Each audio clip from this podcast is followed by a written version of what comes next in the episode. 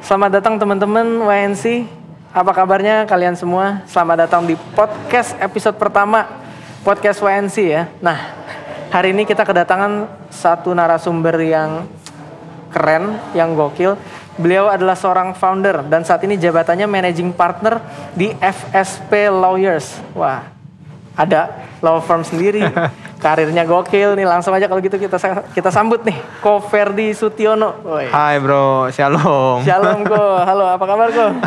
Aduh, baik-baik luar biasa. Luar biasa. Aduh, perkenalannya luar biasa banget nih. Luar biasa banget ya. Asli, sampai malu gue langsung. Karena kita kita narasumbernya makanya nih kita merasa terhormat banget nih kok karena Sama-sama. bisa, bisa ada di podcast WNC episode pertama langsung lu nih kok. Aduh, seneng banget, seneng banget diundang. Wah, untuk kesempatan pertama lagi. Ah, ini luar biasa.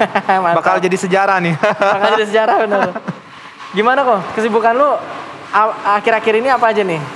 Eh, tetap sama, tetap kerja di kantor, sidang, kemudian ketemu orang, waktu-waktu terbaik, ngurus anak-anak, istri, keluarga lah ya, dan Keluarga. juga pelayanan. Oke, berarti Malah jangan-jangan kebanyakan pelayanan, jangan-jangan akhir-akhir ini, ya? akhir-akhir ini karena terakhir YCCR eh, melayani di novena Roh Kudus Novena itu kan ya. 9 hari plus satu itu iya iya. Berarti sekarang memang pelayanan pun juga eh, banyak makan kesibukan lu di keseharian Hmm, juga. nih? banget banget sih banget sih gue Oh, ya. pikir eh, jadi koordinator YCCR nggak bakal ba- makan waktu sebanyak itu ternyata sebanyak itu bro sebanyak itu Sebanyak itu ya? sebanyak itu ya, tapi makanya kita bersyukur banget nih di tengah kesibukan lu nih kok. Oh, kita pleasure. bisa ngobrol-ngobrol banget kayak gini nih. seneng seneng seneng banget malah apa sih yang nggak buat YNC wah Mantap. Oke. apalagi baru ganti ini ya pengurus ya Iya, ini baru selamat ganti pengurus. untuk koordinator wakor dan timnya yang baru selamat Iya. selamat melayani Khususnya buat Resya nih kok koordinator baru kita nih. Wah iya, nih. gua dukung doa deh. dukung dana susah, tapi dukung doa boleh katanya. Iya, iya. Enggak enggak bercanda bercanda. Oke. Oke, thank you banget kok doanya. Tapi karena hari ini Iya. kita lagi mau ngomongin ini bukan tentang pelayanan aja. Sip, iya. Tapi kita mau ngomongin tentang karir planning. Yes. Karena kan oke. kalau kita nih sebagai anak muda ngelihat lu misalnya nih kok orang yang Hmm. wah sukses di bidangnya, punya perjalanan panjang sampai akhirnya ada law firm sendiri. Hmm. Nah, itu yang kita pengen kulik karena hari ini kayak banyak banget teman-teman yang lagi kuliah, mau lulus kuliah gitu kan, atau baru lulus kuliah, fresh graduate gitu, Hmm. atau yang bahkan udah tiga tahun, lima tahun mereka merasa kayak karir gue bener apa enggak ya Hmm, saat ini ya. hmm. Nah, itu yang kita pengen tanya-tanya tuh, se- gimana sih caranya kita bisa planning karir kita atau kita bisa ya nge-build karir kita gitu. Hmm. Apakah itu udah pet yang benar atau belum? Iya. Mungkin pertama gue pengen nanya ke lu dulu nih kok. Apakah pas waktu itu setelah lulus kuliah? Ya. Oh iya by the way ini kalau teman-teman belum tahu Ko Ferdi S1-nya di Trisakti kok ya? Ya, Trisakti S1 Trisakti. Cum laude tuh ya. Iya, puji Tuhan, puji Tuhan. S2-nya juga hukum kok ya? Hukum juga ah, S2-nya di UI. Di UI ya? Iya. Nah waktu itu setelah lulus kuliah langsung kepikiran buat ah gue mau bikin law firm atau gimana dulu? Enggak, enggak. Jadi yang pertama-tama tuh waktu gua lulus kuliah, gua tersadar bahwa ternyata yang lulus kuliah bareng gua tuh di angkatan gua tuh banyak. gua terkaget-kaget. Eh, di awal mula begitu masuk kuliah, wah itu nggak nggak mikir banyak kan? Iya. Mikirnya, oh ya, gue sekarang kuliah. Pas masuk kuliah tuh ya? Ya, gua nggak sadar bahwa satu angkatan gua itu 700 orang bro. Waduh. Satu angkatan 700 orang semua masuk hukum, lo bayangin. Tapi buat gua oke, nggak ada masalah, nggak mikir panjang. Begitu gua lulus, ternyata yang lulus bareng gua itu kurang lebih setengahnya. Setengahnya lebih lah, hampir 350 orang yang lulus waktu itu wisuda bareng. Dan gue bilang, gila, banyak banget nih yang lulus sama gua. Ini kerjaan sebanyak itu apa enggak? Mulai panik tuh. Panik enggak? Panik enggak? Panik lah, masa enggak gitu. Panik asli panik. Eh, gimana nih gue bilang? Sebanyak ini walaupun semua temen, tapi gue di saat itu gue sadar semua di saat yang sama ini akan jadi saingan buat gue nih gitu. Hmm, se- semua Dan jadi apa- saingan iya. karena semuanya sama ya sama bidangnya. dan semua ya mau dikata gue lulus uh, cum laude ya kan maupun enggak tapi kan ilmunya sama Iya, iya. katakanlah dari 350 orang itu nggak semua belajar bener katakanlah ya kan tapi kan minimal ada setengahnya lah 150 misalnya sungguh-sungguh belajar nah terus kan itu persaingan tuh Iya. nah di kala itu gue langsung langsung sadar oh gue nggak bisa main-main nih gue nggak bisa main-main nih ini udah lulus kuliah bukan lagi waktunya gue eh, main-main Nyantai-nyantai nggak ada lagi tuh ya? Enggak, bukan, bukan. Nyantai masih bisa, Bro. Tapi mesti serius. Istilah zaman dulu tuh sersan, serius santai katanya. Serius santai. Lu nggak, ya gue nggak bisa kalau terlalu serius lu nggak bisa orangnya. Gue mesti santainya ada. Tapi minimal gue bilang gue mesti serius nih ngadepin ini semua gitu. Oke. Terus gue tuh dulu eh emang senang baca sih ya. Gue senang baca. Nah salah satu yang pernah gue baca tuh puisinya Khairil Anwar tuh.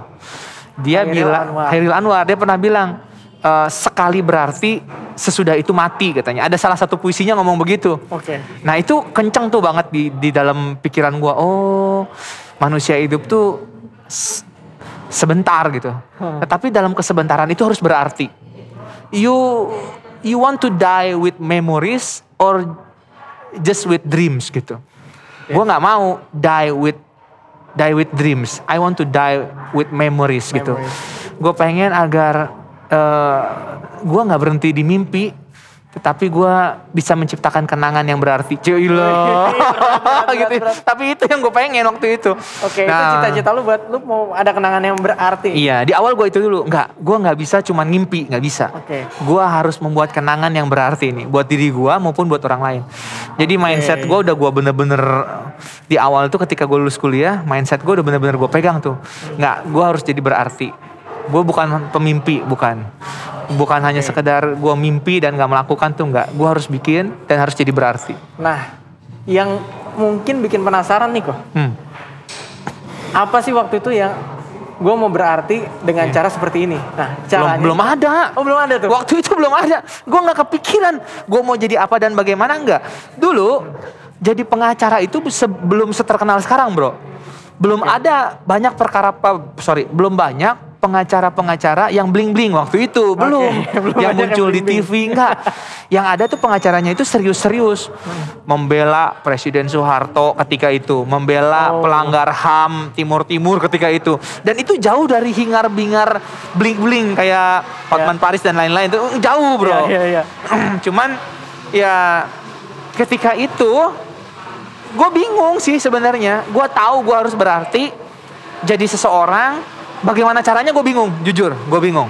Oke. Sangat Belum menemukan bingung. caranya tuh ya. Oh belum, di Udah lulus awal-awal kuliah tuh. udah lulus kuliah makanya. Ya itu kalau teman-teman sekarang sih udah nggak begitu ya gue lihat ya. Teman-teman Ah. sekarang udah lebih siap nih gue rasa. Sebelum lulus kuliah juga udah mulai mikir gitu ya. Oke. Bahkan ke cukup serius lah. Waktu gua waktu zaman angkatan gua tuh enggak. Dulu tuh kami lebih lebih rileks gitu ya, lebih santai gitu ya. Oke. Menjalani hidup tuh ya udah ada ada ada unsur begitu dulu gitu. Jadi waktu lulus kuliah eh baru mulai mikir, Mikir gitu. ya. Gua harus berarti tapi mau ngapain bingung. Makanya banyak tuh yang kemudian ya udah ngelamar ke sana sini aja. Lamar dulu sini sini sini sana sini sana gitu. Lamar aja gitu. Jadi apa pun pokoknya lamar dulu. Ngelamar dulu yang penting dapat kerja dulu apa dulu nanti udahlah urusan nanti tapi yang penting coba dapat duit dulu gitu. Oke. Banyak tuh begitu dulu ya gitu. I see, I see. Berarti Nah, pas waktu itu lu setelah lulus, lu mikir lu bingung mau ngapain, lu ngelamar juga sana sini atau. Iya. atau lu Iya. stop dulu berhenti mikir merenung apa kira mau mau ngapain gitu. Hmm. Nah ini pertanyaan, pertanyaan lu ini pertanyaan sekarang sebenarnya. Dulu nggak dia mikir gitu, bro. Dulu nggak mikir gitu ya? Yang gue tahu ya, setidaknya gue dan angkatan teman-teman gue tuh nggak begitu. Sampai titik tertentu baru kemudian mikir kayak gitu. Oh. Jadi dulu tuh lebih santai sih orang. Ya lu bisa jadi ya apa aja lah gitu kan lamar. Lu bisa aja jadi sarjana ekonomi ya kan? Atau sarjana hukum lu kemudian kerjanya di properti lu kerjanya di asuransi lu kerja di mana. Yang penting nanti ngehasilin duit apa beda sih dengan dengan sekarang beda. Cuma nah ini dia. Akhir-akhirnya sama.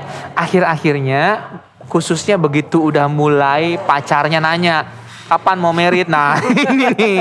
Ini udah mulai lain lagi.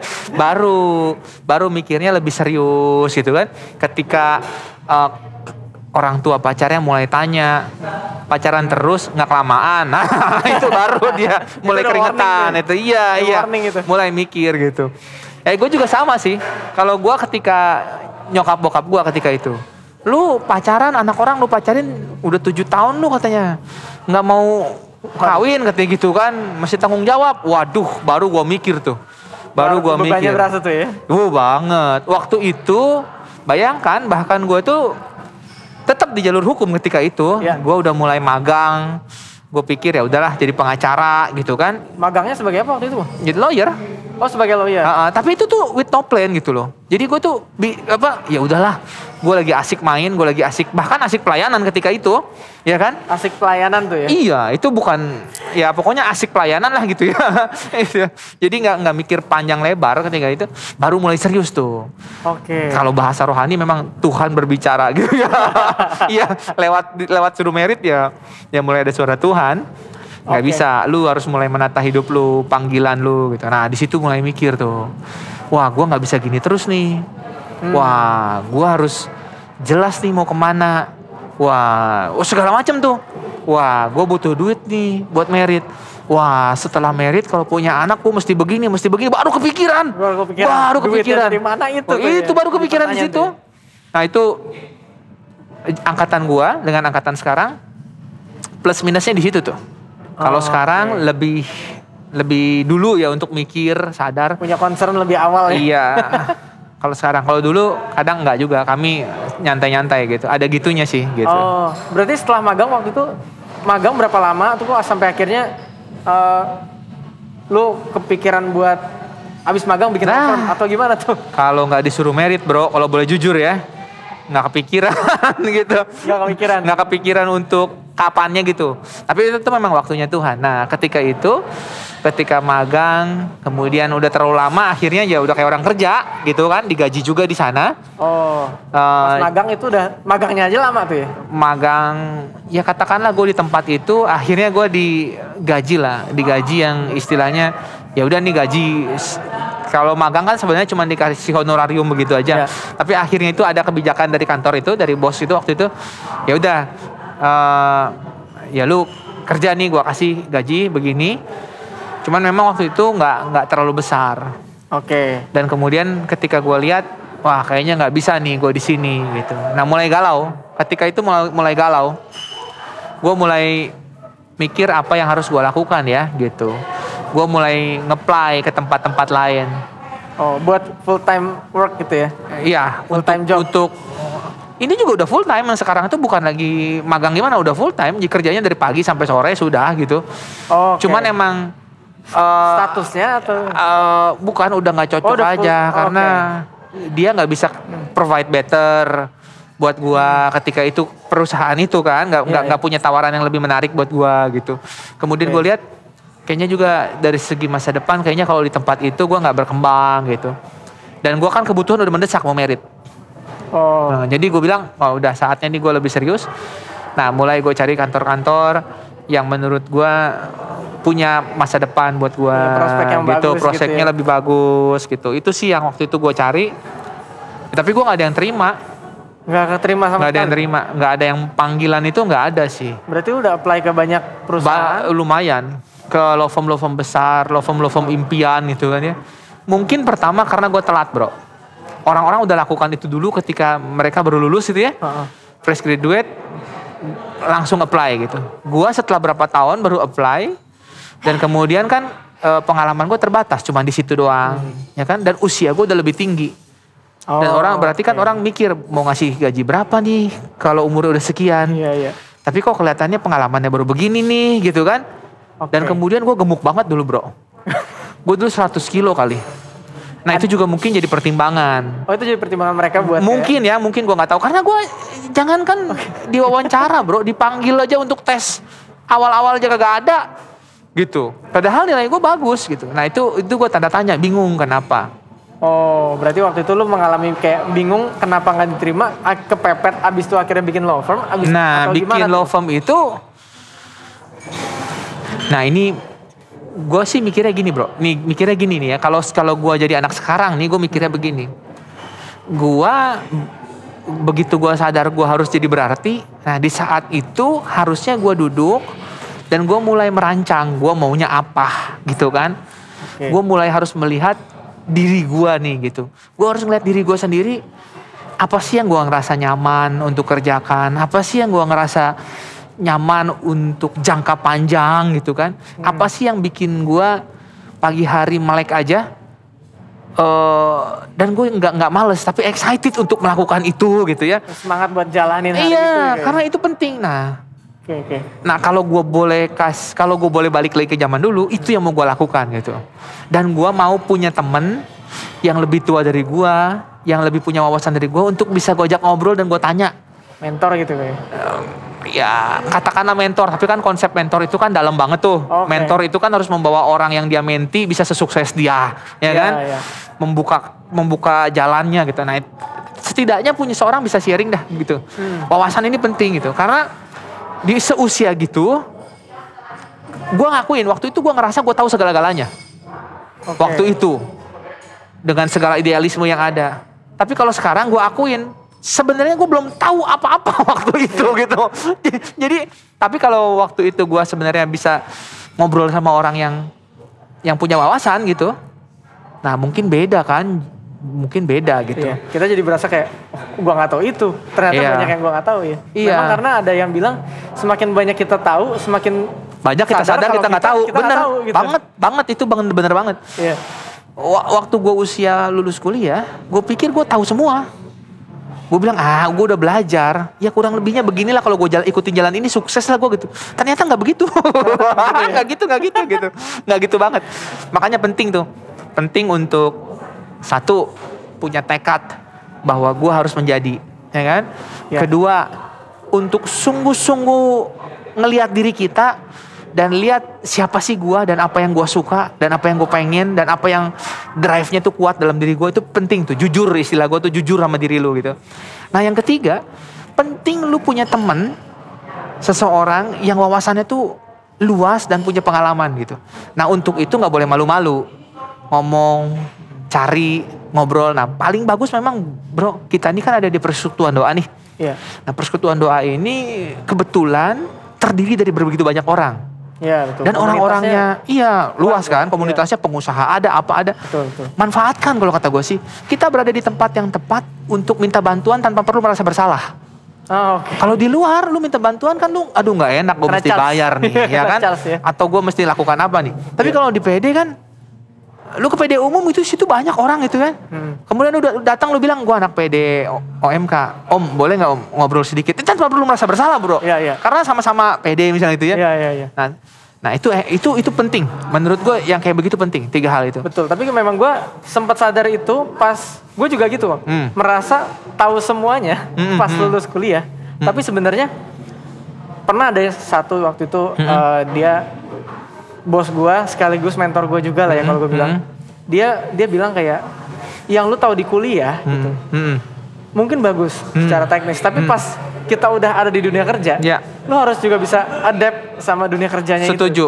Nggak, Hmm, nggak- bener. nggak bisa kita sok tahu sama semua hal. Bener. Kita baru baru lulus kuliah gitu. Bener. Kita tahu apa sebenarnya? Banget, betul banget. Iya. Bener itu, banget. Itu benar sih. Sampai akhirnya kita bisa tahu drive kita mau kayak gimana gitu. Iya. Nah, tapi gimana sih kok caranya biar kita bisa setelah lulus kuliah kayak yang tadi lu bilang kan kayak gua rasanya tahu semuanya padahal gua nggak tahu apa-apa gitu. Nah, Itu gimana caranya bisa nggak merendahkan hati lagi buat gua nggak tahu apa-apa nih, Bro. Ngosongin gelas lagi lah ibaratnya. Ya kan? itu dia gaul. Kalau kita nggak gaul, Hmm. kita nggak kita nggak apa ya? Kita nggak akan sadar gitu. Hmm. Lewat pergaulan yang yang sungguh nih ya. Bukan pergaulan yang semu nih, yang cuman pengen seneng doang, yang cuman datang sama-sama happy gitu ya. Iya, Enggak, tapi dalam pergaulan yang sungguh kita akan gua setidaknya gua menemukan oh banyak loh orang yang lebih hebat dari kita gitu kan banyak gitu dan hebatnya bukan satu langkah di depan seribu langkah di depan gitu nah mau nggak mau ya kita harus harus harus membuka diri untuk belajar Oke. harus belajar dari orang, belajar dari pengalaman. Ini berikutnya nih, ini berikutnya nih. Kan tadi gue bilang bahwa ternyata yang lulus itu kan 350-an orang tuh, ya Iya. kan? Terus gue mikir, bagaimana gue harus jadi berarti? Nah, waktu itu gue ketemu, gue harus punya nilai tambah. Oh. Gue nggak bisa cuman sama dengan semua, nggak bisa. Gue nggak laku kalau sama sama semua, nggak bisa. Gue harus punya nilai tambah sedikit apa nih gitu. Nah, ketika itu kan tadi gue ngomong soal jujur kan, gue ngeliat diri gue, apa sih yang gue sukain? Gue suka baca bro. Gue tuh sangat suka baca. Sehingga ketika itu gue baca banyak buku yang gue yakin tidak dibaca oleh teman-teman gue. Itu jadi nilai tambah lu sendiri. Sehingga ketika gua sampai pada satu titik di mana orang akan membandingkan antara satu dengan yang lain, gua unggul, gue bersinar sendiri gitu bro, gue tahu gitu, di mana teman-teman gue belum tahu. Nah jadi kan gampang milih gua, gitu, gampang milih gua. Karena lu ada eh, Iya. keunggulan yang beda sama yang lain gitu. Iya, yang lain ya Lulus itu kuliah. tadi Blue Ocean, Red Ocean gitu ya. Iya. Nah, tiba-tiba eh, dikatakanlah di tengah lautan yang merah itu tiba-tiba ada satu yang muncul dan bersinar terang gitu kan ya sinarnya terang lagi gitu. Ah pasti kan yang dipilih yang itu kan.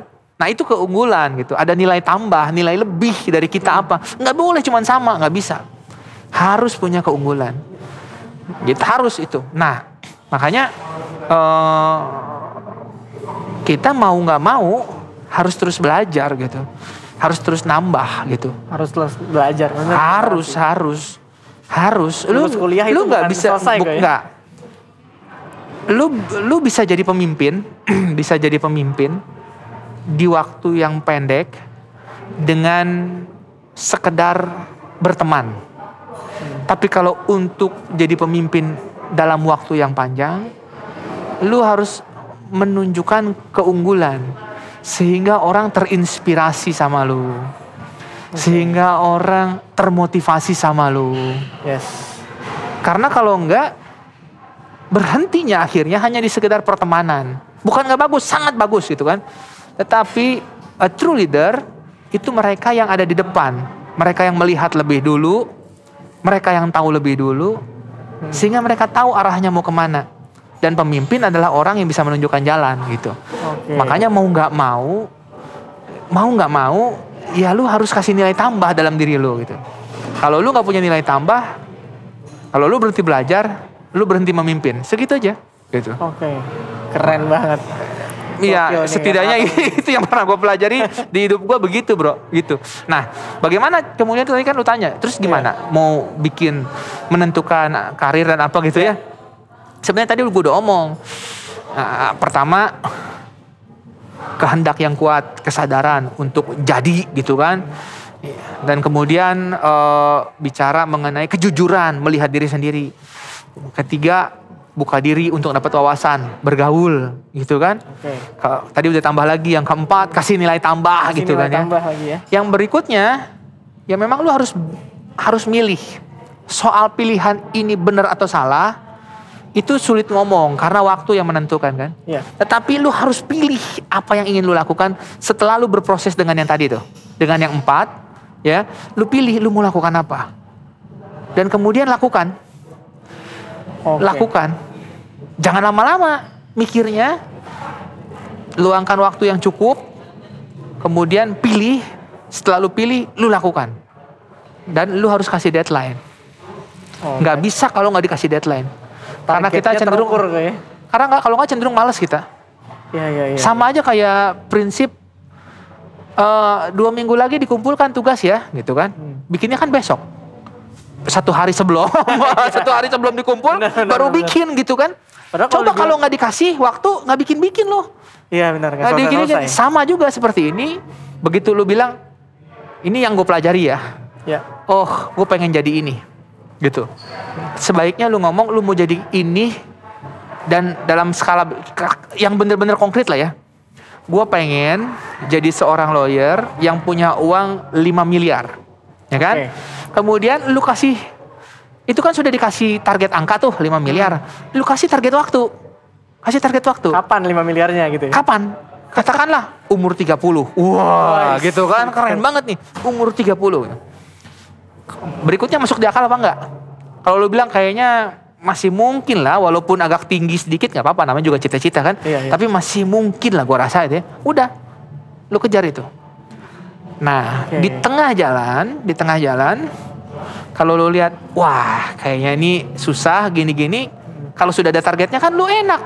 Lu enak. Wah, saat ini gua harus ganti. Iya. Karena sebenarnya misalnya bukan soal lawyernya tapi 5 miliarnya yang gue pengen di usia 30 ngerti gak maksudnya lo bro? Iya, iya, iya. kan? kadang-kadang kita kan bilang gue mau jadi lawyer punya uang 5 miliar di usia 30 ini ada tiga hal nih yang kita Iya. pengen lu pengen jadi lawyer. Ini totally different world nih. Oh jadi lawyer. Dan uang 5 ini miliar. dengan uang 5 miliar beda lagi dunianya gitu. Iya. dan kemudian di usia 30 beda lagi. Beda lagi semua. ternyata di tengah jalan lu lihat wah yang gue bener-bener pengen sebenarnya bukan lawyernya tapi 5 miliarnya di usia 30 ternyata usia gue sekarang udah 27 misalnya. Hmm, tiga tahun dengan lagi jadi lawyer aja belum dapat dapat juga nih misalnya gitu ya. Lu mau bikin apa tapi dengan ada target waktu lu bisa bergerak lain bro. Gitu. Bisa bergerak lain. Nah ini yang penting gitu. Ini yang penting. Gue bukan orang yang termasuknya kaku ya kaku. Karena menurut gue profesi dengan katakanlah obsesi itu beda. Profesi dan obsesi ya. itu beda. Maksudnya gini ya, bahasa gue jelek banget ya, tapi gue pakai bahasa obsesi itu maksudnya gini. Itu ada hal-hal bro yang menggerakkan kita dengan membahagiakan gitu. Hmm. Bener sih, lu pengen 5 miliar itu. Itu menggerakkan lu dengan membahagiakan. Tapi apakah lawyer ini menggerakkan lu dengan membahagiakan? Belum tentu loh. Belum tentu.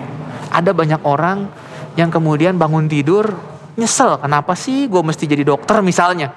Kenapa sih gue mesti jadi lawyer gitu? Kenapa sih gue mesti begini gitu? Karena jiwanya nggak di situ. Makanya tadi kita ngomong lagi soal kejujuran kan, mesti ngeliat diri sendiri gitu. Betul. jiwanya nggak di situ. Sehingga hari demi hari dia bangun tidur dia jalani dengan apa? Dengan gerutu dengan marah gitu. Bete gitu ya, kalaupun kesel. ternyata mental dia sedemikian hebatnya bisa mengatasi itu semua kadang lihat 5 miliarnya tetapi penderitaan yang dia alami itu juga nggak nyaman bro. Nggak asik. Oke. nggak nggak nggak nggak sedikit yang orang kemudian setelah dapat 5 miliarnya kemudian apa yang terjadi rusak kesehatannya rusak keluarganya bahkan dia mengeluh habis-habisan. Kalau bahasa kita luka batin habis-habisan. 5 miliarnya dapat tapi kehidupannya tidak membahagiakan. Nah makanya kalau di usia muda nih sudah bisa tadi bro yang gue bilang jujur juga gitu ya. Sehingga itu bagus. Sehingga banyak banyak waktu untuk memilih untuk merancang untuk merubah jalur gitu kan ya. Itu Oke. yang kita rubah kan bukan tujuan kita. Yang kita rubah adalah cara, Cara- mencapai tujuan. cara mendapat tujuan iya sendiri ya. iya. Makanya Oke. mau nggak mau ya harus kayak tadi. Kalau menurut gue ya harus seperti itu. Itu bisa kita aplikasiin di karir yang kita lagi mau coba apa pun itu menurut gua apa pun itu. Kayak gua nih akhirnya kan buka kantor. Hmm. kenapa kok Ferdi buka kantor? Gitu Iya, kan? kenapa akhirnya kok Ferdi buka kantor? iya sebenarnya pilihan gua jadi lawyer dan buka kantor karena ada unsur obsesinya di sana obsesinya bukan soal kantornya bukan tapi soal Lawyer. fleksibilitas bukan bro soal bukan. fleksibilitas waktu gua Oke. yang bisa gua atur sendiri kalau gue jadi lawyer sehingga gue masih tetap bisa pelayanan dengan maksimal Hmm. Oh, berarti yang lu targetkan adalah lu dapetin fleksibilitas ya di pekerjaan lu biar Iya. lu bisa pelayanan secara maksimal gitu. Iya, dan gue tahu lewat lawyer pun gue dapat penghasilan yang cukup maksimal sehingga bisa memudahkan gue untuk pelayanan dengan maksimal gitu loh. Iya seriusan, seriusan, gitu, Oke. itu gitu. Nah Ber- ketika itu perantuhan tinggi sih, perantuhan jujur tinggi. Gue nanya sama Tuhan, gue nanya, "Eh, Tuhan ini gue gimana? Gue nggak diterima lamar di mana-mana nih. Heeh. Gue ngelamar di sini nggak diterima, lamar di situ nggak diterima, nggak dipanggil panggil, gue bingung. Kok tiba-tiba yang datang malah orang ngasih gue ngerjain perkara dia dan bayar di muka. Oh. Jarang-jarang kayak gitu. Itu awal tuh gue, awal iya. mulanya tercipta Kebanyakan orang FSP-nya. datang, nih, tolong ya bantu. Udahlah, nanti kalau dapat hasilnya kita bagi dua, gitu sukses fee kan. Oke, oke. Tapi oke. ini enggak datang, terus dia langsung bayar di muka. Loh, gue bilang kok begini? Dan itu pembayaran dia di muka itu bisa bikin gue hidup setahun. Oh, Nah itu gue, nah di situ gue percaya bahwa itu cara Tuhan untuk untuk ngasih lihat sama gue, eh ini loh gitu, ini loh fair gitu, jalannya gitu. Nah cuman gini, oke. pertanyaan berikutnya gimana tahu bahwa itu cara Tuhan? Ya kok Ferdi enak karena langsung ngeliat uang gede gitu kan ya? Iya. Enggak, enggak begitu. Bukan soal uang gedenya, karena sebenarnya Tuhan bicara sama kita lewat banyak hal. Kalau lu emang nggak bener-bener sensitif dengan suara Tuhan, dengar suara Tuhan, uang segede apa pun nggak bakal bisa lu ang- ambil dan lu pegang sebagai suara atau jalan dari Tuhan gitu. Tapi lu mesti ke gimana ngomongnya ya? Kalau lu mesti lu lu mesti kenal suara Tuhan gitu. Nah, untuk kenal suara Tuhan, untuk lu bisa tahu bahwa oh ini dia nih Tuhan pengen arahnya ke sini, Iya. lu harus bergaul akrab dengan Tuhan, mau nggak mau. Semakin lu gaul akrab, semakin lu ngerti. Nah, semakin semakin hal-hal yang terjadi dalam hidup lu, lu bisa paham. Oh, ini Tuhan mulai arah ke sini nih gitu. Iya, iya, nah, iya. itu dia. Nah, itu hal berikutnya. Itu sangat memudahkan kita dalam mengambil keputusan. Hmm, oke. Bukan kemudian kita menyerahkan kepada Tuhan segala-galanya sehingga kita bisa santai-santai ya, bukan. Tetapi kita bisa lihat, oh ini yang ini dalam tanda kutip ada perkenanan Tuhan gitu. Hmm. Nah ini yang mantap. Kalau udah gitu lebih kencang lagi kita. Lebih gitu. kencang lagi lebih kencang gitu ya. lagi, lebih kencang. Di dalam hidup gua gua lihat itu, oh dengan uang itu, gue bilang Tuhan kalau begini gue buka law firm ya. Dengan buka law firm, kemungkinan gue dapat klien sendiri, penghasilan lebih tinggi ada, Ya. ya kan? Dan kemungkinan gue untuk bisa melayani dengan lebih tinggi ada karena kantor gue sendiri fleksibel, gue kan fleksibel. ada. Dan itu yang gue lakukan. Kayak gini, teman-teman WNC mesti tahu nih kita kita rekam ini di jam kantor nih gue ya. Jam kantor. Dan di atas di apa di kantor Tanjung Duren gua orang di pelayanan di sana. Bahkan tempatnya pun fleksibel kok ya. Iya, iya, ya. Tapi ini bukan kantor eh, law firm, tapi memang gua ada kantor khusus untuk ini, untuk untuk gua bikin konten, untuk gua pelayanan gitu. Ya asiknya di situ. Lawyer tuh agak fleksibel sih, gitu. Oke. Ah, Berarti ya udah. kita tadi dapat banyak banget dari lu nih kok. Cara kita buat tahu karir kita bakal ke mana, kita tahu Ini sorry nih gua ngomongnya acak-acakan gitu ya. Nanti teman-teman mungkin apa-apa, nggak gimana masalah. lah gitu. mungkin kita jadi kayak oh ke sini oh ada lagi oh ada lagi gitu. Kita dapat banyak banget sih sebenarnya kok dari lu. Kayak kita punya kemauannya kita mau ke mana sih gitu. Mm-mm. Biar kita punya drive dari dalam diri kita sendiri tuh. Iya, kuat. ya. Mm-mm, Terus betul. kita harus jujur juga kita sebenarnya pengennya Jujur. apa gitu ya. Bener. Kita kita sukanya apa gitu itu juga penting juga nggak sih? Ben, penting banget karena kalau enggak lu menjalani menjalani hari-hari itu dengan berat gitu. Dengan berat gitu, dengan nggak enteng gitu. Ya memang tidak semua orang kemudian bisa eh apa namanya menjalani pekerjaan atau profesi yang dia suka gitu ya. Nggak Iya. semua. Karena ya mau nggak mau akhirnya ternyata nggak bisa nih kok.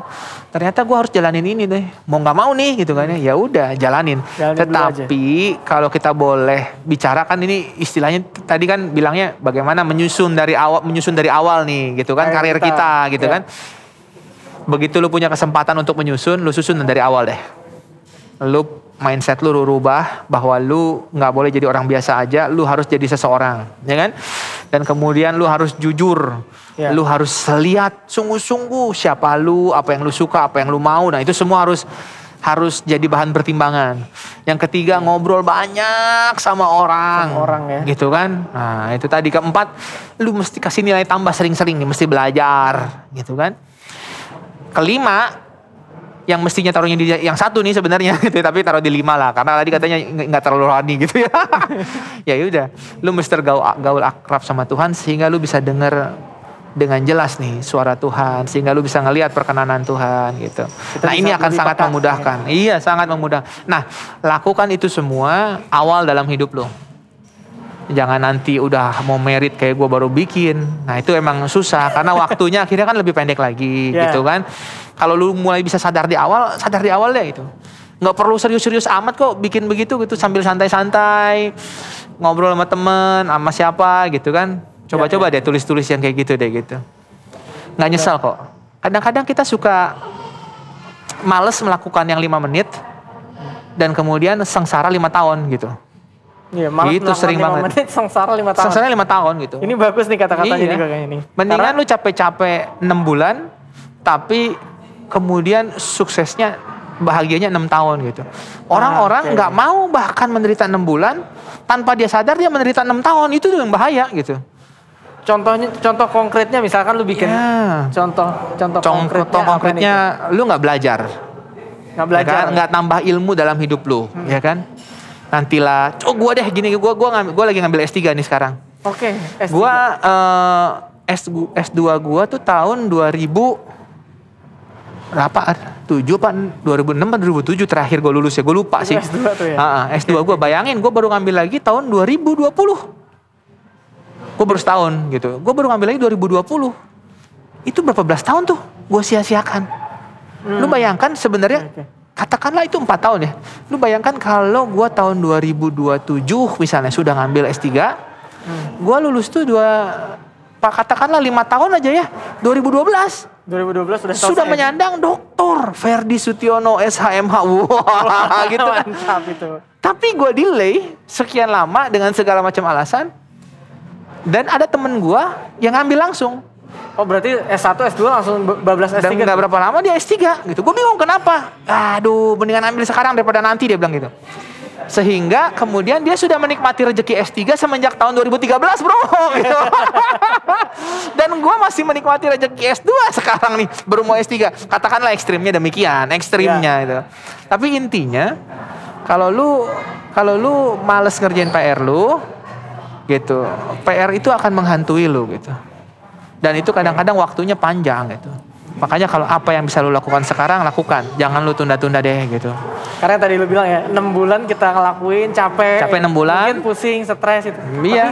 Tapi bisa enam tahun iya lu kan sekolah bayangin lu kuliah cuma tiga tahun kan Iya, 3 tahun, tapi 4 ini tiga tahun lu pakai buat berapa lama Bener juga ya. iya gitu tapi kalau lu berhenti di tiga tahun lu nggak nambah-nambah lagi ya terus kemudian lu mau ya kan? Nggak nggak bersaing akhirnya. Iya. dengan tiga tahun ini lu bisa bahagia 30 tahun loh. Ya kan? Dengan pengetahuan ini bayangkan kalau lu tambahin tiga tahun lagi. Ya itu kan lebih bahagia lagi gitu. Ya di atas kertasnya ya. Iya, iya. tapi iya. ya gue lihat itu betul gitu. Jadi mau nggak mau harus itu dilakukan gitu. Berarti mungkin bukan cuma pendidikan kayak gue. bukan. Di semua hal itu semua hal. begitu ya. iya Memang sekarang sih, apalagi di zaman sosial media ya. Gue Iya. pun sebagai anak yang dari SMP, SMA, wah udah HP, terus Iya. HP. Mm. Yang kayak setiap saat kayaknya enak kan ngeliatin Instagram sama TikTok ya dibanding Iya. Oh, gue oh. harus ngerjain apa yang jadi kewajiban gue. benar benar benar Nah itu yang itu yang sebenarnya kita harus bisa ngelawan ngelawan. iya banget ngelawan diri banget kita sendiri iya gitu banget ya. banget iya seriusan Karena kita harus mikir kita ngorbanin ngorbanin waktu buat waktunya sebentar buat nanti ke depannya kita bakal Iya. dapetin kita dapat dapat dapat apa yang kita pengen incer gitu. Iya, betul betul banget. Kayak makanya gue kalau ngeliatin story lu tuh ya, wah kagum juga gue.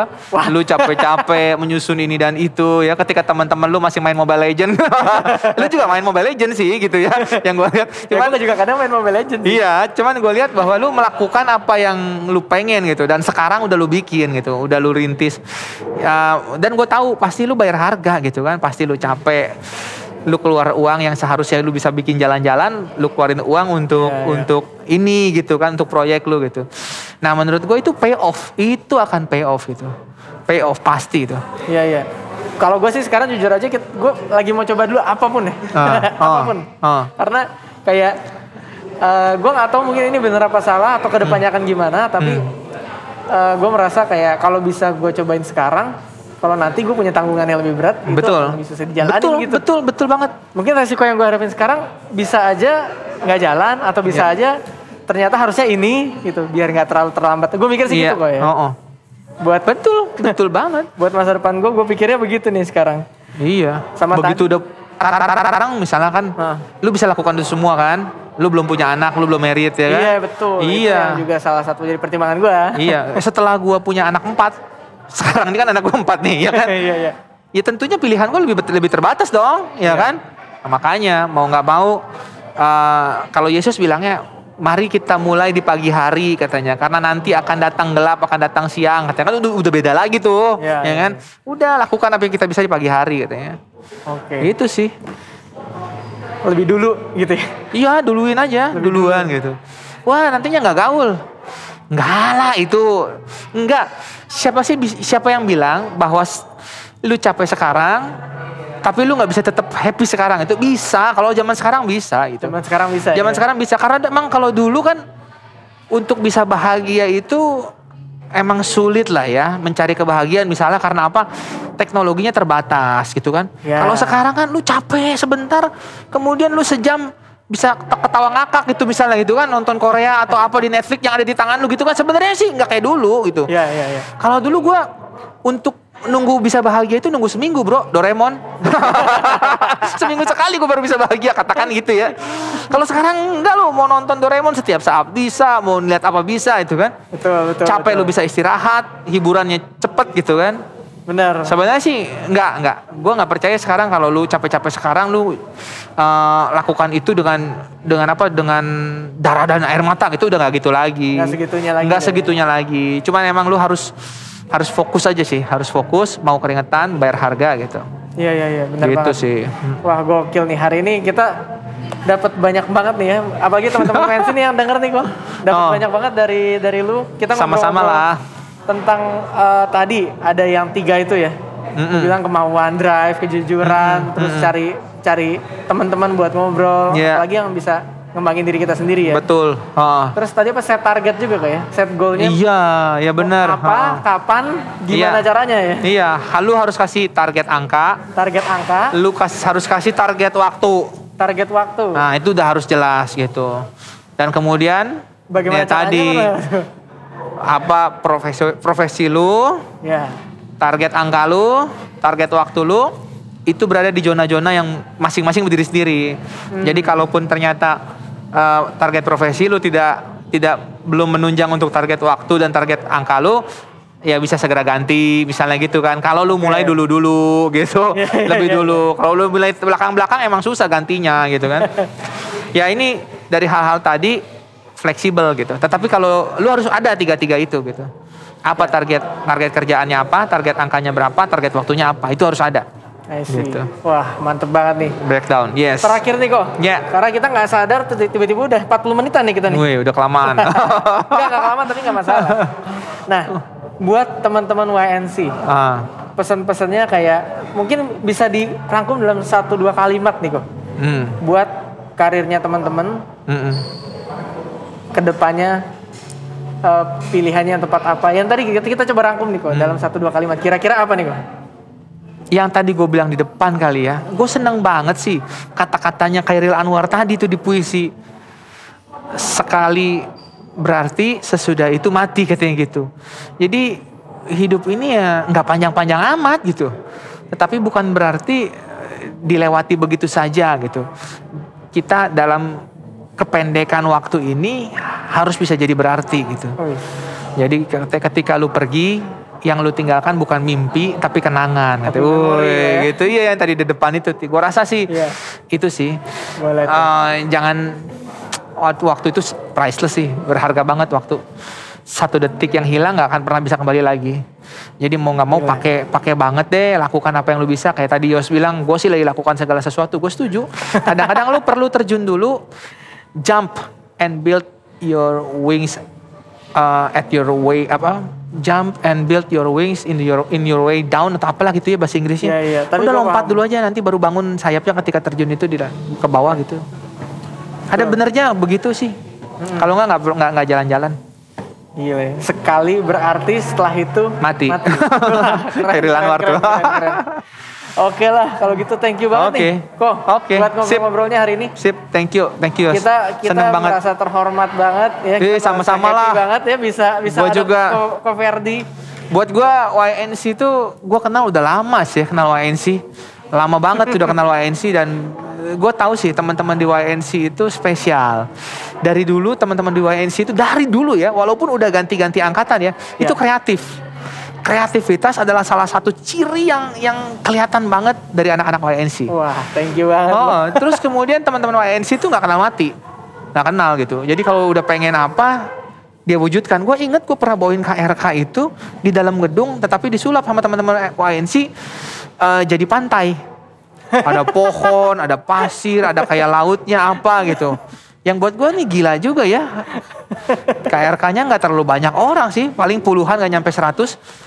Tetapi eh, effortnya luar biasa, maksim maksimal banget gitu. Mantap. Nah, itu keren, itu keren. Nggak pernah Iya. setengah-setengah anak YNC, keren. Semoga teman-teman WNC juga kita nih ya Wah, bisa selalu maju terus lah pasti, terus nih. pastilah. Semangat. Oke, mantap dah. Thank you Yo, banget wis. Ko Ferdi nih. Thank you, thank you. Thank you banget juga teman-teman YNC udah denger podcast YNC episode pertama bareng gua Yos Lipa bersama Ferdi Sutiono. Oke lah kalau gitu. Thank you. Ko. Sampai ketemu teman-teman di podcast YNC berikutnya. thank you. Dadah. Bye. God bless.